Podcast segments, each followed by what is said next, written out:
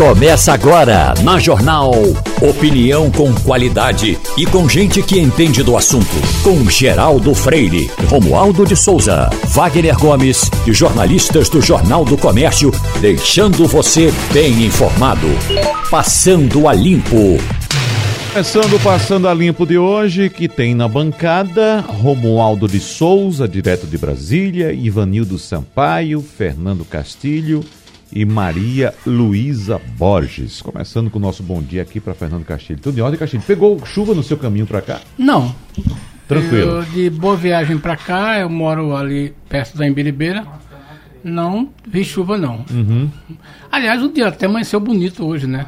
Pelo É. menos na região sul não teve isso, não. É, mais cedinho, eu não sei se em todas as regiões, né? Mas em algumas regiões do Recife choveu Foi, muito. foi. E o final de semana foi de muita chuva, né, Castilho? Muita chuva. Agora, é, é aquela coisa, aquela questão climática, né? Enquanto a gente está aqui com muita chuva, quase 50% do que era previsto para o mês chovendo nas últimas horas, somente, o sertão do estado é em seca, Castilho. 55 municípios Não é, nessa, rapaz? nessa situação. Uhum. Na verdade, esse é o padrão é, é, que existe em Pernambuco. É um, um estado que tem uma dificuldade muito grande. Chove na zona da mata, chove com alguma regularidade em tempos defi- é, determinados no sertão, e o agreste sofre muito porque é o lugar que não tem reservas hídricas importantes.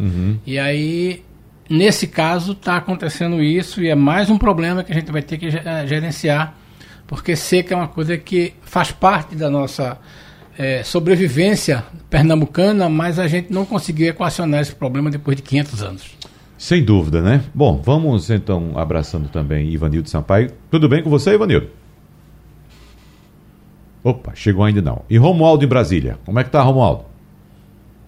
Por aqui, Estamos bom dia para você e ao nosso ouvinte. O que, o que ocorre é que aqui na capital federal eh, já está valendo um decreto do governador Ibanez Rocha, do MDB, que libera o uso de máscara em ambientes abertos.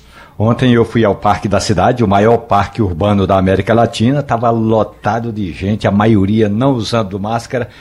E a estimativa do governo do Distrito Federal é que se os números eh, de infecção e de eh, óbitos eh, da pandemia continuarem em queda, segundo o governador, em queda acelerada, em breve o governo vai abolir a máscara também em locais eh, fechados. Isso é bom lembrar que para algumas das autoridades do Brasil havia a estimativa de que o Congresso Nacional tomasse uma medida diferente. Por exemplo, o presidente da Câmara dos Deputados, Arthur Lira, baixou uma portaria, a palavra não é correta, não é bem uma portaria, uma, uma regra publicada no fim de semana no Diário do Congresso Nacional que diz o seguinte. Ao contrário da nossa previsão de que as atividades presenciais retornassem após o carnaval, vamos continuar trabalhando eh, no regime metade ou semipresencial. Vem a Brasília quem quiser e o Congresso Nacional continua eh, trabalhando. Quem vem a Brasília participa das sessões dentro do Congresso, dentro da Câmara, dentro do Senado. Quem estiver em casa, quem estiver nas bases políticas, poderá participar dos debates, das sessões pela internet, Wagner. Ivanildo Sampaio, tudo ok com você? Tudo bem, Wagner. É, aqui também não choveu, aqui na região norte, Casa Forte e Apipucos. Tempo muito é, nublado, mas porém sem chuva. Maria. E Maria Luísa Borges? Maria ainda não. Pronto, Maria, já, Maria Luísa Borges chega daqui a pouco. Enquanto isso, vamos trazendo o noticiário da guerra aqui, porque já são 12 dias de destruição, morte de civis, militares.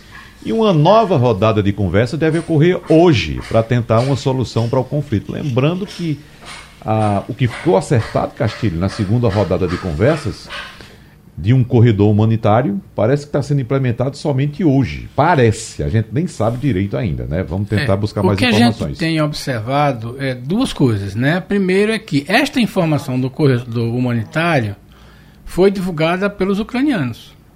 Não tem nenhuma informação da, da, da Uhum. delegação russa que fala disso.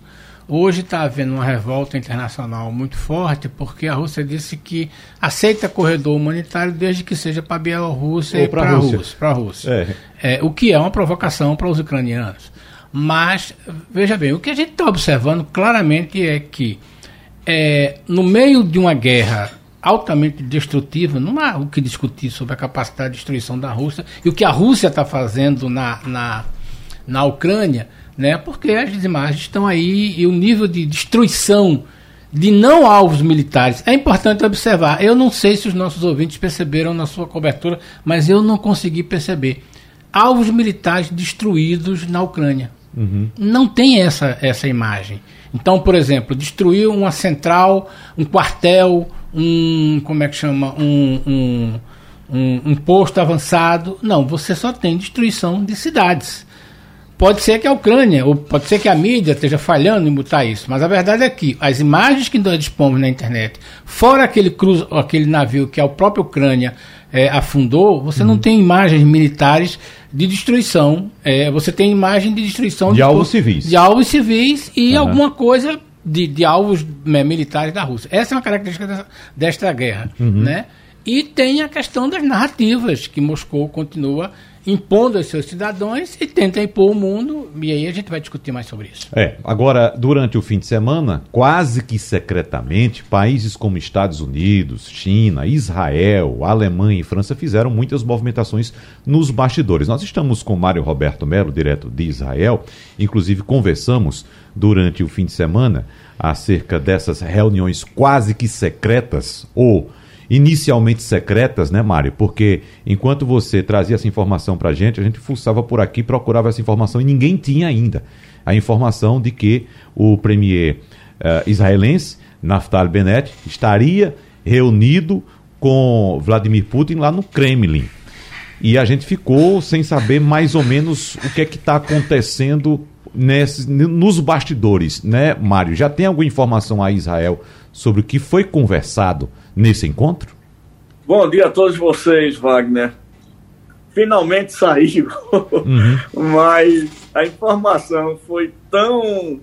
É, com tanta antecedência que eu não estava nem acreditando na minha fonte que isso realmente tinha acontecido.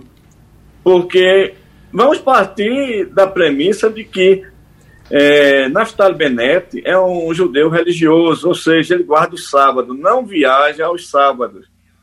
E o outro aspecto é que o avião presidencial de Israel estava no aeroporto. Então, foi difícil para acreditar nesse informe que Bennett estava com Putin no Kremlin e foi lá para dialogar. É, realmente foi um foro sensacional, que só você sabia aí no Brasil. E é, posteriormente eu confirmei apenas no domingo pela imprensa israelense, que a imprensa uhum. israelense não sabia disso até o domingo de manhã. Uhum. É, e a importância desse encontro, é, Mário, o que se comenta por aqui, acredito que por aí também, é que Naftali Bennett, representando Israel, teria uma excelente interlocução nessa guerra, porque Israel tem bom relacionamento com a Rússia, Israel tem bom relacionamento com a Ucrânia e Israel tem bom relacionamento com os Estados Unidos, como sabemos. E só há duas nações neste planeta que são chefiadas por judeus. Uma delas é a Ucrânia, a outra não precisa dizer que é Israel, evidentemente. Então, isso seria, Mari, no seu entendimento de fato, uh, um, um, um fator positivo para esse encontro e essa possível intermediação? Não só muito positivo, como a única hipótese de momento para alguém intermediar esses dois países. E, é, mesmo assim, está é, tá difícil porque os ucranianos estão, é, através do seu presidente Zelensky, é, muito contrariado em decorrência de Israel não querer fornecer material bélico para a Ucrânia. É, eu queria esclarecer esse aspecto e justificar essa atitude de Israel. Como todos nós sabemos, Israel tem um grande problema com as bases iranianas na Síria. E todos nós sabemos também que quem está tomando conta da Síria é, militarmente é a Rússia. A Rússia é quem controla tudo ali. E Israel, constantemente, quando, através do seu serviço de inteligência, descobre uma base iraniana, através dos seus é, F-35, chega no céu é, sírio e bombardeia essas bases para que o Irã não possa futuramente atacar Israel. É a tal história que a gente vem comentando é, desde 1962, que os Estados Unidos não queriam a base da extinta União Soviética lá, nem agora a Rússia quer base da OTAN na Ucrânia, já basta no que eles têm por ali ao redor, na Polônia, na Romênia.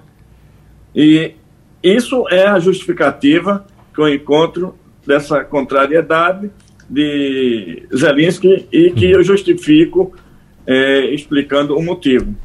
É, outra coisa que facilitou, como você já frisou, Wagner, é que Putin e, e, e Benetti têm um bom relacionamento e também tá, foi lá pedir, ele, a, a, um dos motivos dele ir lá é pedir para poder é, um cessar-fogo, pedir um cessar-fogo imediato e a retirada de 12 mil judeus ucranianos para, pelo menos, de imediato, enquanto não tem um, uma solução pacífica para os dois países, que eles possam emigrar para Israel. Inclusive, o avião que eu botei de volta da Polônia estava com 108 ou 110 é, já imigrantes é, da Ucrânia uhum. que chegaram a Varsóvia e de lá é, viajamos para Budapeste, de Budapeste para Israel. Bom, pessoal querendo conversar com você também, Mário, vou só acrescentar essa informação que você acaba de trazer também, que você ainda fez um bate-volta na Polônia neste fim de semana, não é isso? Foi e voltou rapidamente. Mas vamos para Brasília. Romualdo de Souza. Mário Roberto, bom dia para você. Na verdade, já boa tarde, se é que você está em, alguma, em algum lugar que já é à tarde. Agora, a questão toda é a seguinte: o que o amigo conseguiu escutar por lá, lá no, no leste europeu, com relação a essa história de um chamado corredor humanitário e que não leva necessariamente os ucranianos a atravessarem fronteiras como, por exemplo, para a Romênia, e sim para outro lugar que a própria Rússia determinasse. Romualdo? Oi, Mário, você conseguiu ouvir Romualdo ou não? Teve algum problema? Na... Não, não, não consegui ouvir a pergunta. Não conseguiu. Bom, Romualdo está falando dessa questão a respeito dos corredores humanitários que a Rússia permitiu somente para o território dela, ou para a própria Rússia ou para a Bielorrússia. Ou seja, vai abrir os, os corredores humanitários, mas nessas condições, Mário. Sim, entendi. É, eu já entendi ao contrário. Eu, eu, eu, vi vocês falando no início, aqui no, no Passando a Limpo, mas é, eu já entendi que a, a Rússia permite sim, nesse cessar-fogo que está tendo, e é, obviamente os ucranianos preferem ir para. Eu, eu não, já não me lembro dos nomes em português. Moldova, se diz Moldova? Moldávia. Moldávia em português. Então, Isso. em Moldávia está chegando muita gente. Na Polônia, é, muito, muitos ucranianos chegando a Lublin e de Lublin descem para Cracóvia. Cracóvia, não é isso que se fala? Isso. É, eu vim de Cracóvia, aí por isso que eu perguntei. E, e sobem para Varsóvia, para o aeroporto, para se deslocarem para outros é, países Agora, o problema é que eles chegam acabados, cansados, uhum. é, famintos e sem dinheiro. Então, escapou da guerra, mas fica aquela pergunta com lágrimas nos olhos: daqui para onde, meu Deus? O que é que eu vou fazer? Uhum. Então, é, é, uma situação que, que traz muita pena e você.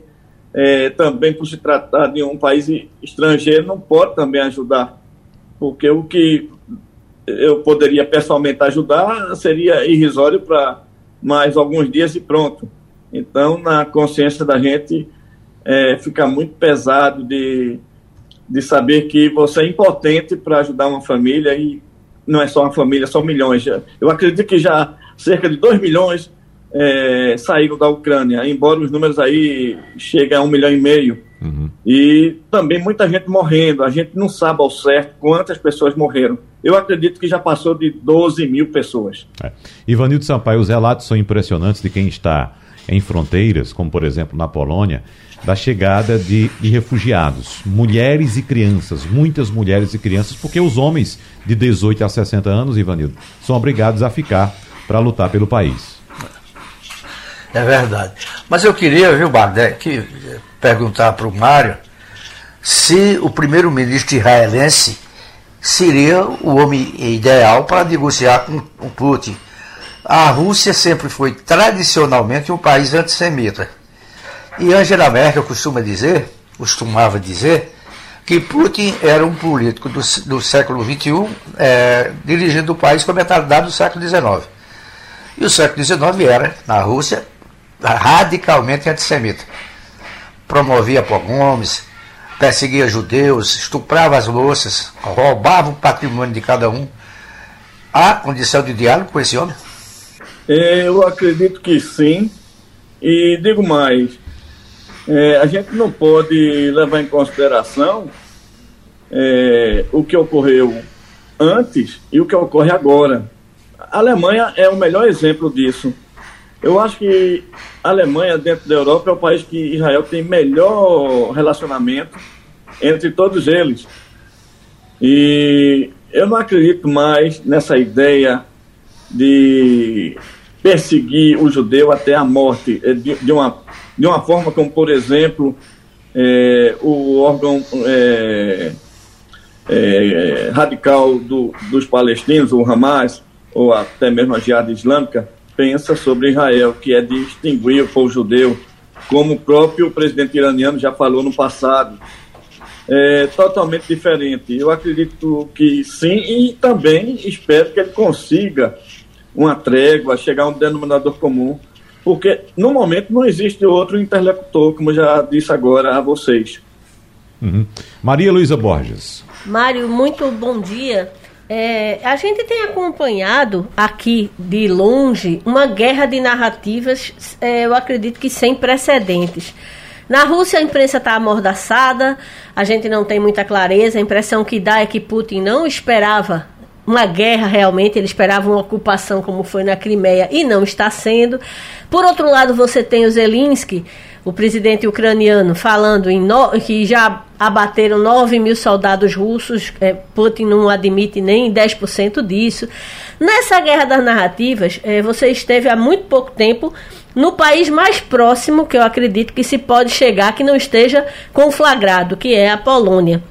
É, quais são as informações que você considera mais fidedignas a respeito de, do, do, tamanho desse confronto, tanto de baixas, eu digo assim, baixas militares, civis, quanto também do, de quanto o exército russo já conseguiu avançar é, sobre o território ucraniano? Ótima pergunta. Ninguém sabe informar ao certo. É, eu acredito que a Rússia está desesperada. E vou dizer alguns motivos por que eu estou afirmando isso. É, eles, ao entrarem com um exército tão forte, com um efetivo tão grande de soldados, é, eu tenho certeza que Putin está pensando em a, é, conquistar toda a Ucrânia em 30 horas. E não se deu conta de que, primeiro, o nacionalismo ucraniano levou a encarar esse monstro bélico que é a Rússia. É, não estão se entregando.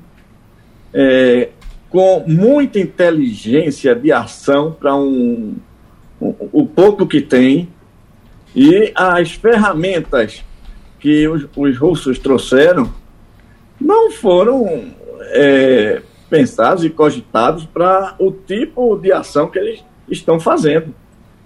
Por exemplo, a própria intendência deles, eu acredito que a, a que eu fiz no CPR em 1979 é bem melhor do que eles estão usando agora. Aí no Recife, a gente pensava e estudava essa coisa é, de uma forma muito mais apurada do que eles estão fazendo atualmente.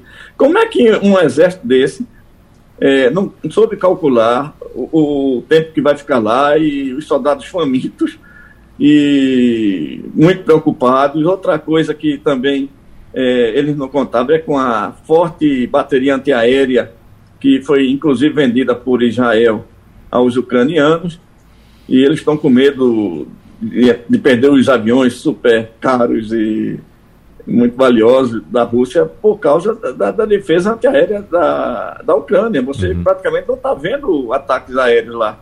Eles lançam mísseis. E é, a coisa está tão feia é, que vou dar um furo jornalístico para vocês agora. Os russos estão contratando os é, combatentes sírios e trazendo para a Rússia, e muitos já chegaram na Rússia para entrar na Ucrânia para ver se conseguem enfrentar pau a pau. Rapaz, que situação. Eu tava. Essa por, por... É, uma, é, uma, revelação extremamente é. grave, não é? Inclusive, no final de semana, Maria Luísa, Ivanildo, Castilho e Romualdo, claro, Mário também, eu li um relato do correspondente do jornal de Wall Street, The Wall Street Journal, dos Estados Unidos, que acompanhou uma unidade militar ucraniana em Irp, nos arredores de Kiev e, e, diz, e, ele dizia que os soldados armados com foguetes antitanques ingleses estão conseguindo deter o gigantesco comboio russo que assedia a capital. E ele disse é, é, que ouviu de um oficial é, americano a seguinte frase, Maria Luísa Borges, aspas, estamos chocados com a burrice deles. Deles, os russos. Veja só que situação, né? Eu, eu queria só pois completar não, o que, não, o que o Mário está dizendo, que é uma coisa bem interessante. É, não dá para movimentar a baixo custo né, o tamanho do poderio militar que Putin movimentou é, sem uma, um material de tendência logística muito forte. Talvez, em algum momento, é isso que eu também já li alguns relatos, é que, como Mário Roberto diz que a que a ocupação seria em 30 horas, todas as bases de suprimentos e bases principalmente de combustíveis seriam ocupadas e naturalmente o material seria reposto dentro da Ucrânia. Também não estava no desenho da, da, das tropas russas, dos generais russos, a forte resistência, porque a referência que eles tinham era da, Crimeia. da Crimeia. Então, veja bem, primeiro, a resistência certo? A destruição dessa base que, de, de destruição de pontes, esse tipo de coisa. E veja bem, e o tamanho da tropa. Então, você ter que suprir de combustíveis e alimentar tropas, as pessoas normalmente costumam, né, embora a gente ache que no Brasil não seja uma coisa disso, as pessoas costumam comer três vezes ao dia. Uhum. E é preciso manter isso. Então, você alimentar essa tropa com suprimentos você aguenta 24, 40, você começa a ter problema. Então, essa é uma coisa que está chamando a atenção, porque é o seguinte: talvez na cabeça dos generais russos, o, o, os, os tanques e o aparato militar seria recebido com, com, com, com, com simpatia. Com flores. Não com flores, mas com simpatia, sem resistência. Uhum. Tanto que o que a gente está observando é uma destruição e aí eu volto ao ponto que eu tenho é, falado anteriormente, uma destruição deliberada de é, prédios e edifícios civis. Uhum. Eu acho que essa marca da invasão. Torre de televisão. Essa, essa, essa marca que vai ficar da invasão russa não é uma destruição do poderio bélico uhum. da Ucrânia. É uma destruição das condições habitacionais urbanas das cidades o, da Ucrânia. Castilho, e o, a gente tá Essa entrando, é a imagem. A gente está entrando para uma, uma seara é, em que Putin, é, dependendo do desfecho desse conflito, ele vai responder por crime de guerra. Uhum, sem é, dúvida. Não tem como ah, não responder. A história uhum. de bombardear um corredor humanitário né, é, matar civis é. nessa nessa transmitido em tempo real. Isso é carnificina, isso não é uma é, guerra. Essa morte que Maria está falando aí foi transmitida em tempo real pela internet. Uhum. Então, aquela história de que se, é, pessoas que. É, uma, uma, equipe de TV parece que estava próxima acompanhando uhum. isso. Houve uma, houve uma violência, morreram três pessoas e foi transmitido em tempo real. É. Essa é uma questão que a gente vai ter que discutir muito ainda. Deixa eu agradecer a Mário Roberto Mello aqui pela colaboração hoje com Passando a Limpo. Nosso tempo aqui está voando, Mário. Muito obrigado a você, boa sorte para você, sucesso por aí e saúde para sua família também, tá certo? Obrigado e paz para o mundo. Bom, vamos voltando para o Passando a Limpo e trazendo as consequências, Fernando Castilho, para o nosso dia a dia aqui desse conflito. Que alguém pode até perguntar, mas por que vocês ficarem falando a respeito de um conflito tão distante da gente? É tão distante, mas vai ficar tão perto e já começa a ficar perto, Castilho. É. Porque o barril de petróleo, Maria Luísa Borges, Ivanildo Sampaio, Romualdo de Souza acaba de bater 139 dólares. Quando eu vi o primeiro alerta, Castilho, do mercado, alguns analistas dizendo: olha, pode chegar a 150. Eu achei exagero. É.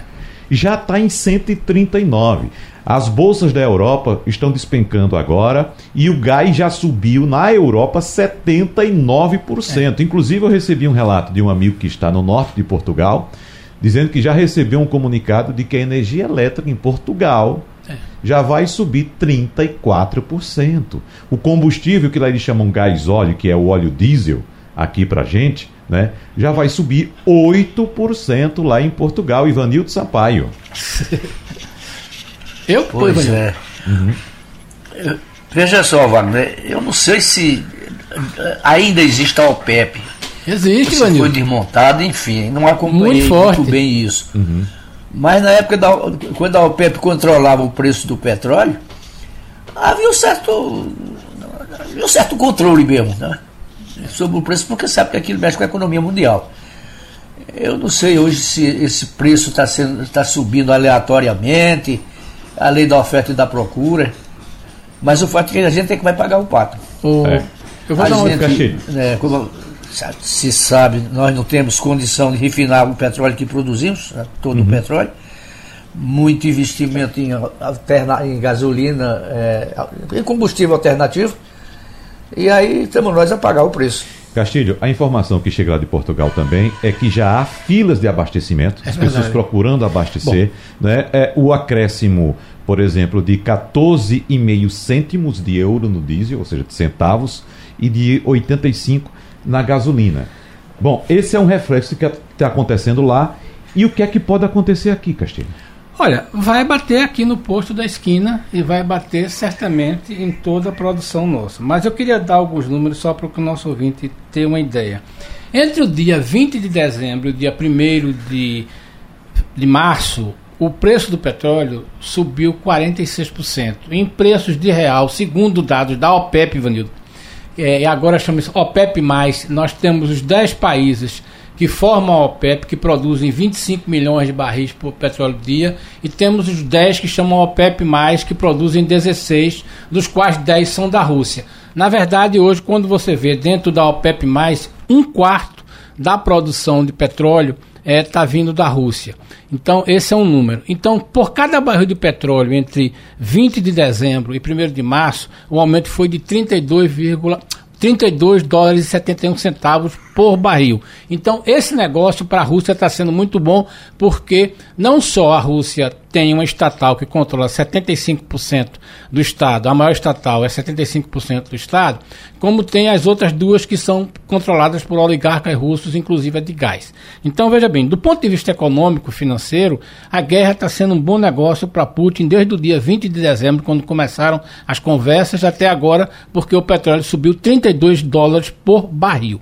Com esse número aí, deve subir para quase 40 dólares. Então, a soma de dinheiro que está entrando nesse negócio é muito grande, inclusive, para os oligarcas. Agora, o que, que tem isso a ver com o Brasil? É que nós vamos pagar esse preço do petróleo, certamente não vamos pagar isso porque esse é o preço Brent, mas a gente vamos, nós vamos pagar certamente alguma coisa em torno de 90, talvez 95. O problema é que os preços que a Petrobras trabalha hoje ainda são de petróleo a 70. Então, veja bem, está no balanço da Petrobras isso. Existe uma defasagem. Defasagem, tá entendendo? Então, veja bem, essa coisa não tem como bater. Só que quando você bate no combustível, né, cada um ponto percentual da inflação do combustível bate 0,04 na inflação geral. Então, a primeira consequência, a inflação vai subir, consequentemente, os produtos que carregam isso vão subir, e na medida em que você tem essa negociação, você tem um dado assustador para a economia brasileira, que é essa questão do combustível que vai bater no posto da esquina. Agora, Maria Luísa Borges, vimos muitas movimentações no fim de semana também de chefes de Estado buscando solução para essa questão do petróleo. Né? Alguns, inclusive, já solicitando o boicote do petróleo da Rússia. Mas se boicotar o petróleo da Rússia, o preço do petróleo vai aumentar ainda mais e mais rápido. E a solução apontada pelos Estados Unidos, já que Vanildo Sampaio citou a OPEP, a Organização dos Países Exportadores de Petróleo, foi conversar com os aliados para tentar liberar seus estoques e frear um tanto o, o avanço do preço do petróleo no mercado internacional. Se isso é possível, Maria Luísa. É muito difícil porque a gente tem que considerar que muitos dos países integrantes da OPEP são exatamente países ditatoriais. É. Para quem. Os dez primeiros são. É, para quem a, a, a vitória da Rússia pode significar muita coisa. É, ontem eu vi uma entrevista do autor, célebre autor, né, historiador é, é, judeu, chama Harari, né, Yuval Harari. Eu fiquei muito impressionada porque ele diz que ditadores ou é, é, aspirantes a déspotas do mundo inteiro estão vendo essa guerra com muita expectativa. Porque se a política expansionista gratuita de Putin pro, prosperar, e assim, é que eu chamo de gra gratuita. A Ucrânia estava lá, no canto dela. Tudo que a Ucrânia fez foi conversar com quem Putin não queria que ela conversasse. A Ucrânia não disparou um tiro, a Ucrânia não. A Ucrânia está sendo acusada de ter um governo neonazista. O cara é judeu. o cara é judeu. Assim, como é que uma mentira deste tamanho uhum. prospera, cria pernas e anda pela Rússia? É uma coisa muito louca. E Harari, ele diz que ditadores do mundo todo estão muito ansiosos pelo desfecho. Porque se Putin tiver sucesso, se Putin conseguir transformar a Ucrânia no quintal da Rússia como ele quer, é, deixar a Ucrânia de joelho, ocupar, transformar num, num rincão da Rússia como ele já fez com a Crimeia, isso vai desen, desencadear uma política expansionista por parte de, de, regimes ditatoriais poderosos, mais poderosos do que seu vizinho. Isso vai criar uma vontade muito grande é, dos ditadores e dos aspirantes a ditadores de fazerem o mesmo. Então uhum. ele diz que o mundo é, é democrático, é, a, a, forma, a, o mundo como a gente conhece hoje pode estar na, na, na iminência de uma grande mudança se Putin, por algum motivo, ganhar essa guerra. Uhum. Embora ele diga que Putin já perdeu em várias frentes, né? Assim, é, o, que, o que aconteceu, por exemplo, com a imprensa na Rússia, o que está acontecendo com a imprensa na Rússia, é, eu vi uma, um comentário na CNN dizendo que nunca aconteceu nem durante o mais rigoroso regime da extinta União Soviética. O que está acontecendo? A BBC foi-se embora da Rússia, disse: não tem condição. Uma rede de televisão, os jornalistas se despediram, disse: olha, não no tem ar, mais como a gente trabalhar. Saiu uhum. todo mundo chorando, foi embora. É. Não tem mais o que fazer. Não pode chamar de guerra o que, o que assim, se aquilo não for guerra, aquilo é o quê? É. Né? O que está acontecendo, né? Então, é, é, é, eu acho que consequências existem, mas a, a, as consequências econômicas imediatas todo mundo vai sentir. Castilho falou da história do petróleo. É, a, a, Europa, extremamente dependente do gás russo, também vai sentir muito. Mas, é, a gente vai sentir por causa dos fertilizantes que importa e o nosso agronegócio depende muito disso. Essas são as consequências imediatas, mas existem umas consequências, talvez de longuíssimo prazo, do ponto de vista político, que a gente não sabe nem medir ainda. Romualdo, voltamos para as nossas consequências aqui, agora especificamente no Congresso Nacional, porque nós estávamos acompanhando até então uma discussão no Congresso acerca de um, uma espécie de controle sobre o preço dos combustíveis aqui no Brasil. E eis que a gente abre a semana pós-carnavalesca, sem, mesmo sem ter tido carnaval, com expectativa de volta dos trabalhos aí no Congresso. E como é que ficam essas discussões acerca do preço dos combustíveis no Brasil, com a disparada dos preços do petróleo no, no mercado internacional, Romualdo? Pois é, o presidente do Senado Federal, Rodrigo Pacheco, tinha é, marcado para esta semana o último debate na comissão especial que debate, que discute é, regras para controlar o preço do combustível. O problema todo é como fazer isso agora, porque imaginemos que o Brasil resolva fazer ou tomar algumas medidas, como, por exemplo, congelar o ICMS. Portanto, estados deveriam congelar esse percentual que incide sobre a formação do preço dos combustíveis. E se não houver congelamento no preço é, ou no, na cesta que incide ou que incidem as taxas federais, como PIS, COFINS, ACID. Então, esse debate estava bem animado antes do início do conflito da Rússia com a, com a, Ucrânia, antes da invasão. Depois da invasão veio o carnaval e agora é importante dizer, o presidente do Senado chamou os integrantes dessa comissão para uma reunião hoje à tarde, justamente para ver vai dar andamento nesse debate, de que forma o debate vai ocorrer, porque é bom lembrar, os dois projetos de lei que tratam sobre preços de combustíveis estão no Senado Federal. Projetos que não têm nada a ver com a realidade.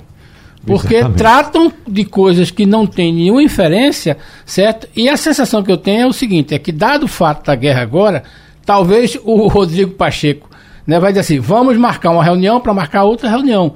Porque uhum. não dá para decidir nada, absolutamente Exatamente. nada por isso. Só para finalizar a informação, hoje o site da OPEC, OPEC, né, porque chama OPEC, que para a gente traduz para OPEP+, tá o barril do petróleo a 113. Esse é o valor real que está se praticando no mercado. Uhum. Então esse valor de 139 é um valor de especulação, mas veja que situação, 113 dólares o barril do petróleo já no, na tabela oficial, ou seja, quem está comprando petróleo está pagando pelo menos esse preço. É, exatamente. A Comissão de Direitos Humanos do Senado pautou para hoje a votação de um projeto de lei que acaba com o trabalho intermitente, que foi o modelo criado na reforma trabalhista de 2017. Então essa proposta foi apresentada pelo senador Paulo Paim ainda naquele ano de 2017 e chegou a entrar na pauta da comissão no ano passado, mas não foi votada. E em 19, em 2019, o texto recebeu parecer favorável do relator da comissão, o senador Paulo Rocha, que é do PT do Pará.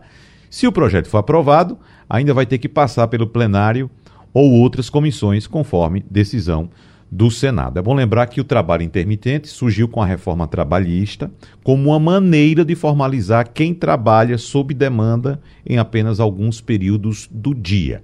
Romualdo de Souza é um assunto que está pautado aí em Brasília e nós estamos já com o advogado Marcos Alencar para a gente tirar as dúvidas a respeito desse projeto e também dessa situação né, de trabalho intermitente. Então a gente começa com você, Romualdo. Fica à vontade. Marcos Alencar, muito bom dia.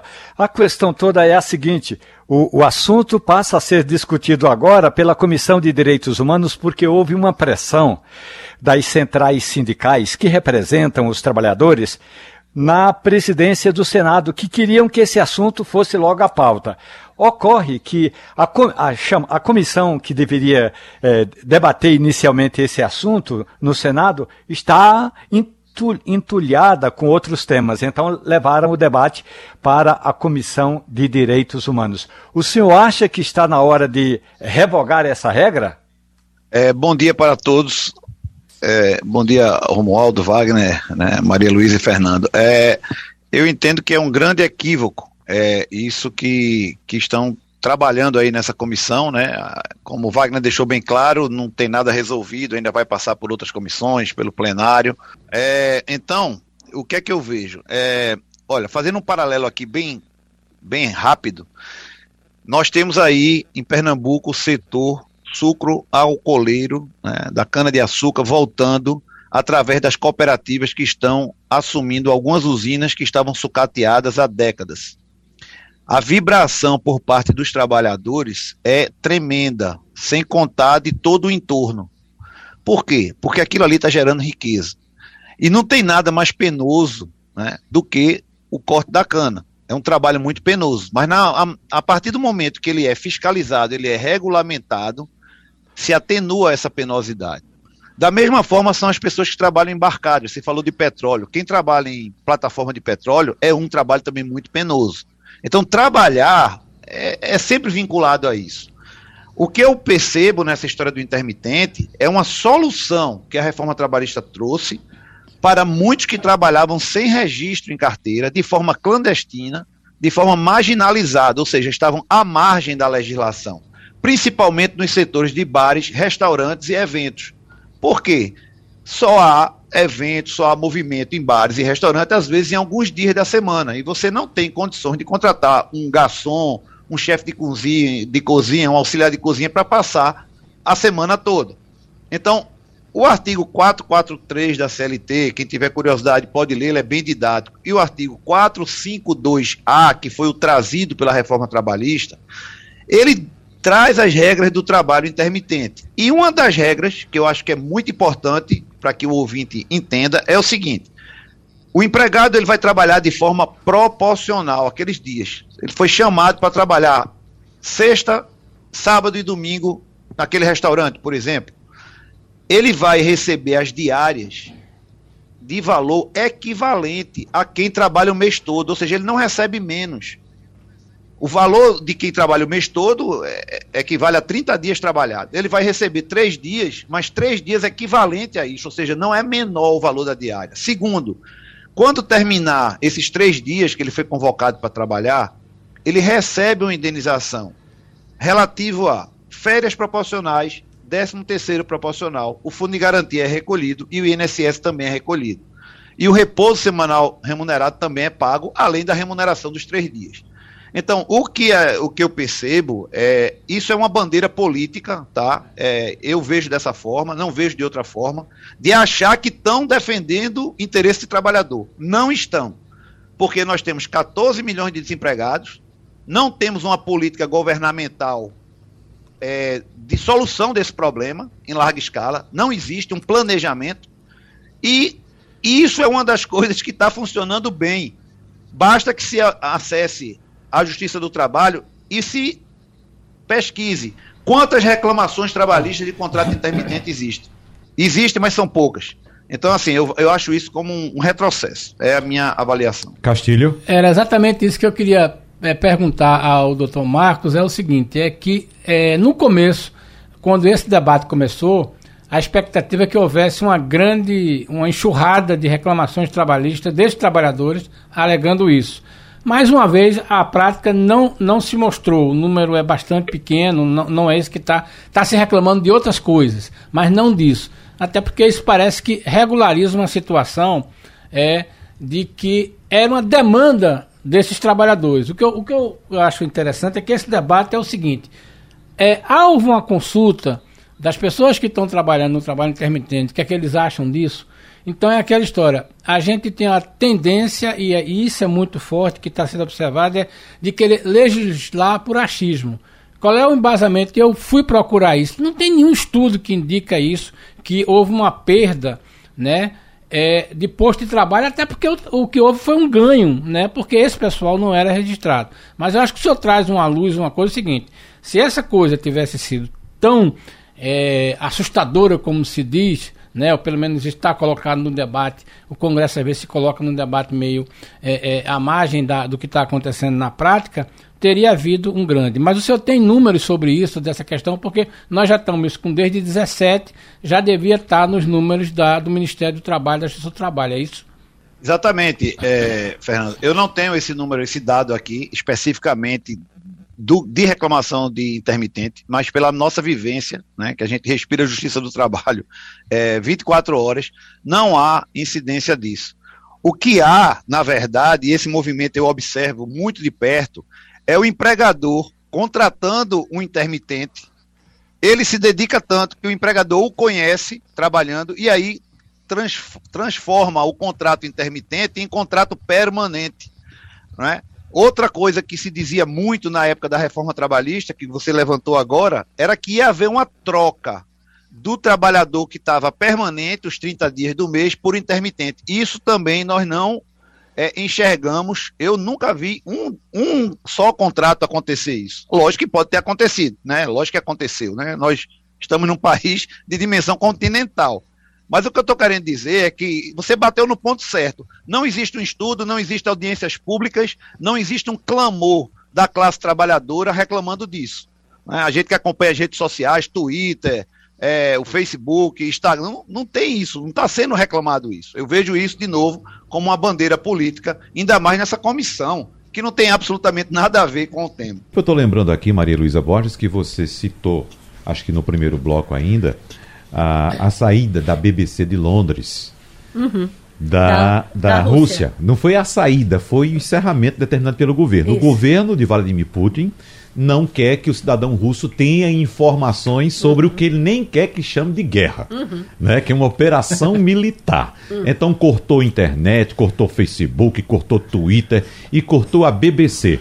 Mas eu vou trazer um assunto aqui que Ivanildo Sampaio conhece muito bem e Romualdo de Souza também, pela história do rádio, é que você sabe muito bem, Ivanildo, Romualdo, Maria Luísa, Fernando Castilho e quem nos escuta, é que a Rádio Jornal tem um slogan que foi uh, uh, muito forte nas décadas de 60, de 70, que era Rádio Jornal falando para o mundo. Pernambuco. Pernambuco falando para o mundo, porque a Rádio Jornal atuava em, em ondas curtas. E para furar esse bloqueio, Maria Luísa Borges, a BBC de Londres simplesmente está transmitindo os programas dela em ondas curtas. Então a gente falava, Romualdo de Souza, no fim de semana, inclusive, no, no Mesa de Bar, da chegada de outras tecnologias durante o século, durante o, o século passado como um todo, e, e, e, o rádio sempre se associou às novas tecnologias. É isso que no momento em que essas tecnologias são barradas, pelo governo russo, o rádio volta ao ser o que era no seu passado e cumprindo sua missão de informar. Então a BBC Romualdo de Souza através das ondas curtas. Mas de fora de, da, da Rússia. De né? fora, como lá de fez Londres, na guerra. Como fez na guerra, como a Rádio Jornal fazia na guerra é. também. Entendeu, Ivanildo? Então, de Londres, a BBC transmite seu noticiário em ondas curtas, inclusive para a Rússia, Romualdo de Souza. Chegando lá com o noticiário em inglês, evidentemente, na Rússia, Romualdo.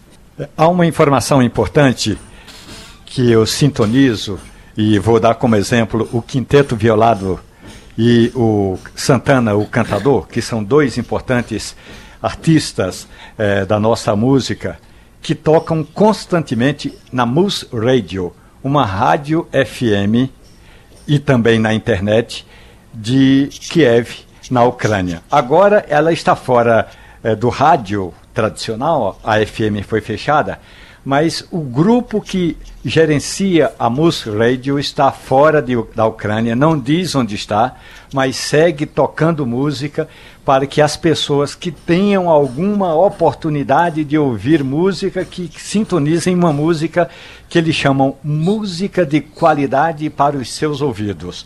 E aí tem música do mundo todo, incluindo música do Brasil, incluindo a música pernambucana.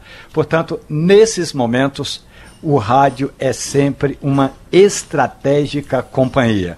Tanto pode ser na guerra, como pode ser nesse momento aí de deslocamento, o rádio está presente na vida das pessoas. Eu me lembro quando ocorreu com a Rádio Mitre de Buenos Aires, quando ocorreu aquele conflito da Argentina com a Inglaterra em função das Ilhas Malvinas para os, os argentinos. A Rádio Mitre era a rádio que transmitia em ondas curtas, exatamente para é, é, fazer com que as pessoas mandassem, as pessoas que estavam na Argentina, mandassem mensagens para a tropa e para os argentinos que estavam na ilha. Foi um fracasso a guerra, hum. mas o rádio cumpriu o seu papel. Ivanildo? Pois é, Wagner, eu estive na Deutsche Welle, na Alemanha, em Colônia, e tinha um departamento para é, produzir em português. Não era tanto voltado para o Brasil nem para Portugal, mas muito para as colônias africanas. E quem sabe quem fez parte dessa equipe que produzia programas em português? Nosso Sérgio Buarque. Uhum. Quando eu visitei a rádio, ele já não trabalhava lá, mas ele esteve, ele fez parte da equipe que produzia programas em português na rádio Deutsche Welle, em Colônia, na Alemanha, e que era dirigido uh, também pôs ondas curtas, evidentemente que também para o Brasil. Uhum.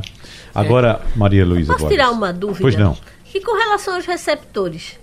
Olha, tem que haver o receptor de onda curta. Isso. E existe muito.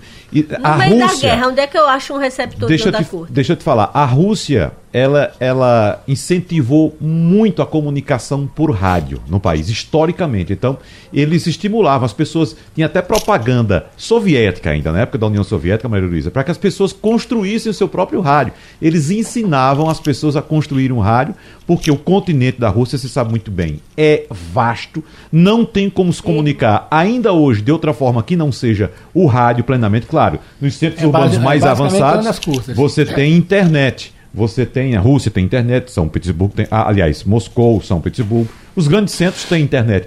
Mas naquela vastidão de mundo, você tem que ter o rádio, e o rádio que funciona é o rádio de ondas curtas. Então a BBC sabe muito bem disso. É. Então, como a Ucrânia também tem esse histórico... De 89 para cá, você acredita que isso continua a ser feito? Sem dúvida, sem dúvida. Continua assim. Até porque a própria China hoje, que é um dos maiores produtores de rádio, que também se comunica para o rádio, ela produz seus aparelhos, inclusive eu sou um consumidor desses aparelhos, é, aparelhos modernos que pegam todas as frequências de Acho rádio. Acho que talvez seja por aí, é? Maria. É o é. Eu, eu entendo, a questão é, a Rússia, da mesma forma como a Ucrânia, está numa situação de guerra. É, isso aí. Neste momento, é, é, se ao longo das últimas décadas as pessoas de alguma forma abandonaram essa tecnologia, é muito difícil nesse momento é você conseguir um equipamento, porque você a Rússia está conflagrada também. A Rússia é protesto todo dia, uhum. prisão de milhares todo dia. Mas deixa eu te é, falar. Mas eu acho que a tecnologia resolveu. Exatamente. Exatamente a China incluiu no rádio digital que a não, gente tem. Eu entendi. A perspectiva de você usar que A questão é usa, quantos, quantos desses equipamentos ah, sim, é. existem hoje certo, ativos é, na Rússia. Na Rússia entendeu? Porque eu entendo que é, é, é, ótimo que você tenha esse canal de comunicação que não depende de, de estações, que não é. depende de, de, de antenas. De, mas o, o, que a minha preocupação é quantas é, a quantas pessoas isso consegue chegar na uhum. Rússia atual, é. né? Que a Rússia é um país também com muita tecnologia. É, mas deixa eu insistir, Maria Luísa Borges, é pela pela imensidão do território russo, que é o maior território do é. planeta, não há comunicação eficiente que não Se passe não pelo rádio. Pelas Né? E quem produz rádio hoje no mundo, rádio novo, moderno, tecnológico, é a Rússia, a, a China. A China. A China que distribui. Que, que é aliada e com certeza deve ter ao longo dos últimos Exatamente. anos fornecido equipamentos em, em quantidade. Né? Isso. Né? E a própria Rússia, como já disse, estimulou durante o período uhum. de Guerra Fria que as pessoas produzissem seus próprios rádios. Então, o cidadão russo, o cidadão soviético naquela ocasião, por isso que eu incluo é. também aqui a Ucrânia, então eles têm esses aparelhos em casa. Só para né? acrescentar um pouco de história nisso, que é sempre bom. É curiosamente, veja como a história roda e bate. Quem é que está transmitindo em ondas curtas? É a BBC. BBC. Para que nossos ouvintes tenham ideia, é o seguinte: no conflito de 45, a de 39 45, a Marconi preparou para a BBC. Marconi, produtora de rádio. Produtora de rádio e produtora de equipamento de televisão. Isso. Preparou super equipamentos, dois equipamentos que transmitiam de Londres para a, a, as regiões ocupadas pela Alemanha. É, existe uma informação muito interessante seguinte, que depois de sair, esses transmissores ficaram desativados. E aí, o nosso fundador, Dr. F. Pessoa de Queiroz, que era um apaixonado pela cultura inglesa, entendeu de comprar esses mesmos equipamentos. E tem uma história que até que os equipamentos que vieram para o Brasil na, é, depois eram esses equipamentos da BBC. Mas o fato é que a Rádio Jornal do Comércio começou transmitindo por equipamentos da Marconi com a mesma tecnologia que foi usada para uhum. a para a guerra. E qual é o segredo de Pernambuco falando para o mundo? É muito simples é que as transmissões eram feitas a partir de uma antena que tinha um peão. Então você direcionava as ondas curtas para onde você queria. Então foi quando o doutor Pessoa, que era um gênio de marketing, disse: Vou criar o slogan Pernambuco falando para o mundo. Isso. E ele falava para o mundo porque ele virava a antena dele para a Europa e transmitia para a Europa. Virava para os Estados Unidos e transmitia para os Estados Unidos em inglês. Virava para a Argentina. Então a origem do Pernambuco falando para o mundo é nisso aí. E, então, inclusive nós temos aqui um então, relato de, de Luiz Cavalcante. Exatamente. Falando que a, a, a, onda da Rádio Jornal chegava na China. Porque é exatamente isso, porque você tinha esse super transmissor da Marconi uhum. que foi contratado pela BBC. E foi a Marconi que vendeu os nossos primeiros equipamentos da TV Jornal. Na outra então, ponta, pois não. Na outra ponta, um registro importante é que Elon Musk ele colocou uma das suas empresas à disposição da, da internet da Ucrânia. Né? A Starlink hoje é uma empresa que fornece telefonia, é, internet por satélite. Uhum. Ele conectou para fornecer internet é, é, banda larga gratuita em toda a Ucrânia. Exatamente. Óbvio que jamais conseguirá fazer é. isso com a Rússia, que é muito maior. Esse visto está chegando é um... aqui no Brasil, inclusive, né? Que é uma internet via satélite, então você não fica dependendo de uma, de uma torre de transmissão. Agora tem outro ponto importante também, Castilho. O rádio, é, por exemplo, eu tenho dois rádios em casa que, que é, recebem ondas curtas, que sintonizam ondas curtas. Um antiguinho, que foi presente inclusive do Não meu é chinês? estimado amigo, não é chinês, esse é brasileiro, um antiguinho é brasileiro, meu estimado amigo Geraldo Freire. E o outro é um, um moderno chinês que eu comprei na China. Inclusive aqui, Maria Luísa, no nosso departamento técnico aqui, nós temos um dos mais modernos rádios chineses aqui, ele pega tudo, até frequência aeronáutica. Até Os ETs, quando querem falar, Então que falam entrar por pela rádio. Exatamente, até frequência aeronáutica. Agora, a respeito do que a gente está falando, disso- dessa história que Fernando Castilho trouxe brilhantemente, escute como era a Rádio Jornal. Rádio Jornal, a estação primeira da notícia, fazendo história. Eu estava na Alemanha, certa feita, com, conversando com João Saldanha e Zé Santana. Tá, até passou um cara de São Paulo. Aí passou o Santana. Santana! Pernambuco falando para o mundo! Saldanha já tinha tomado umas seis lapadas de uísque, né? Aí olhou pro cara e disse: Olha, meu, fica engraçado é que fala mesmo. Quando eu estava na China, passei um bom tempo na China, a única emissora brasileira que eu ouvia era a onda de 19 metros da Rádio Jornal do Comércio. Era a única voz brasileira que eu ouvia lá, única emissora brasileira que eu ouvia lá na China. Era a Rádio Jornal do Comércio. Pernambuco falando para o mundo. Rádio Jornal. Tá vendo aí? Agora, é bom lembrar também que esse conteúdo que está sendo produzido em ondas curtas é, em direção, como Castilho falou, à Ucrânia e à Rússia é feito pela BBC de Londres, que não é empresa ligada a nenhum grupo privado, nenhum grupo estatal. É uma, uma empresa pública, na essência, literalmente pública, bancada pelo cidadão britânico. Ele paga, assim como a gente paga imposto aqui, o cidadão britânico paga uma taxa mensal para que a BBC funcione de maneira cobra, totalmente viu? independente. E Exatamente. cobra. Ele paga e ele cobra. É, Essa coisa só me faz me lembrar é como a palavra marketing não existia e doutor Pessoa tinha essa consciência.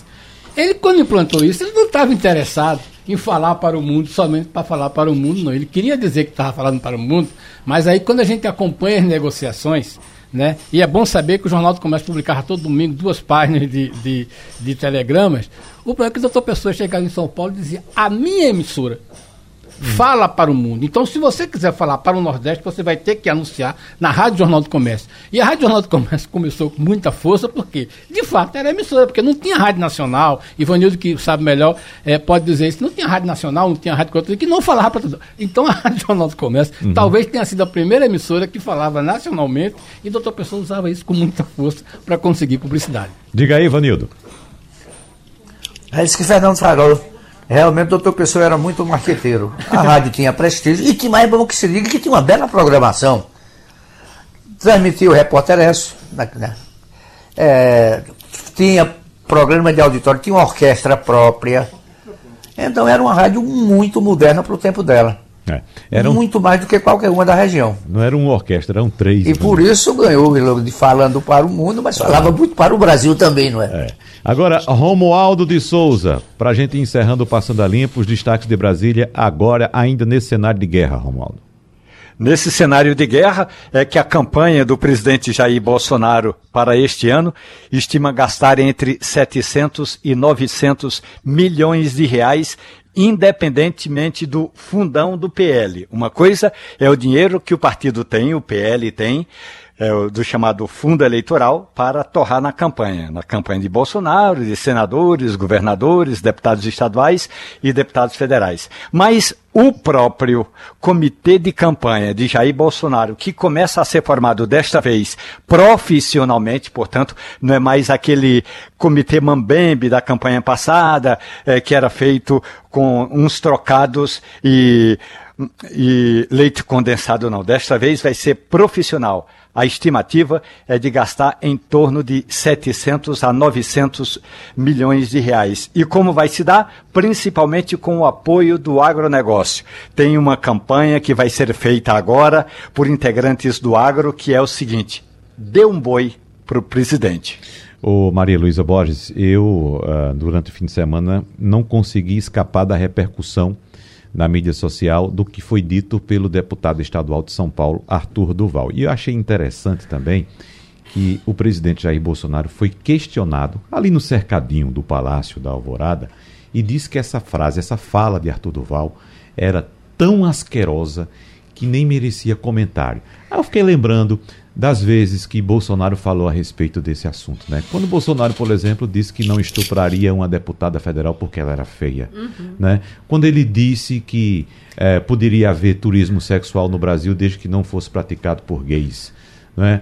Quando ele quando atacou ele a, a, a jornalista uma... Patrícia Campos, né? Uhum. Né? Uh, lá no, no, nesse mesmo cercadinho, né? Quando ele disse que quando ele teve a filha foi porque ele fraquejou. É, exatamente. Né? É. É, é. veja, a gente vive num país é, naturalmente misógino. Então, não tem como ficar de olho fechado, porque para Arthur Durval mandar um áudio daqueles é, é, para um grupo, para um colega, significa que muito mais pessoas além dele pensam exatamente a mesma coisa. Então, você não, não manda um, um áudio com aquele grau de perversidade, porque ele está falando de vítimas da guerra, né? elas são fáceis porque elas são pobres. É, quando você manda um áudio daquele, é porque você sabe que as pessoas que estão ali estão esperando algo parecido. Então, é, ele vai ser caçado, né? Já tem uma frente aí suprapartidária é, para é, é, tirá-lo, né? Para que ele perca o mandato, que é, é o mínimo, é o mínimo. Mas para quem acha que isso é engraçado, para quem acha que isso é uma coisa que é, é, é assim mesmo, tá? A gente está falando de gente, a gente está falando de seres humanos, né? A gente está falando de, das piores vítimas de qualquer guerra, porque mulheres e crianças sofrem em dobro, são vítimas de estupros, são vítimas de violência de todo tipo. Então, é, é menos. Vamos tentar ser, ser um pouquinho humano no, uhum. no, no, meio dessa é, beligerância que o mundo está. Castilha comentando? Não, era só para comentar esse tipo de coisa, né? Que nível de político a gente elegeu em 18 e qual é, é, o nível de político que a gente corre risco de eleger em 22. Você lembra até, de Ulisses, né? Eu até é. te diria, Castilho, é. para a gente não, não colocar simplesmente como político, mas como pessoa pública. É, que uma pessoa, um aí. político é eleito é. para ocupar um cargo é. público para representar. Tristeza, isso dá uma tristeza como cidadão, eleitor e contribuinte. Diz, que diabo de gente a gente está colocando nas assembleias, no Congresso, né? Gente que teoricamente teria a função de legislar. Um sujeito que se apresenta no programa, no canal de Mamão Falei, uhum. né? Já, já não é, já não depõe muito e é conhecido por esse tipo de declaração aí, a questão da misoginia, que aproveita a guerra. Veja bem, é preciso também lembrar o contexto. O sujeito foi para a Ucrânia, para fazer vídeo, para mostrar, e tem fotos dele lá vendo o pessoal de coquetel Molotov, e não há nenhuma solidariedade desse cidadão a respeito da questão da guerra. Aí o cara vai e coloca num grupo esse tipo de coisa. É esse tipo de gente, né, que na hora do voto a gente eleger. Eu acho que o caso de Arthur Duval é bom para a gente prestar atenção. Que diabo de gente a gente vai colocar nas assembleias no Congresso? O cidadão tem que querer é o seguinte: o seu voto é muito importante. Não transforme ele é, num excremento, numa porcaria. Eleja isso. Então, uhum. eu acho que o exemplo dele vai é aquela história. Se a gente se livrar de, de, de, de, de políticos como Arthur Duval, a sociedade vai ficar um pouco melhor.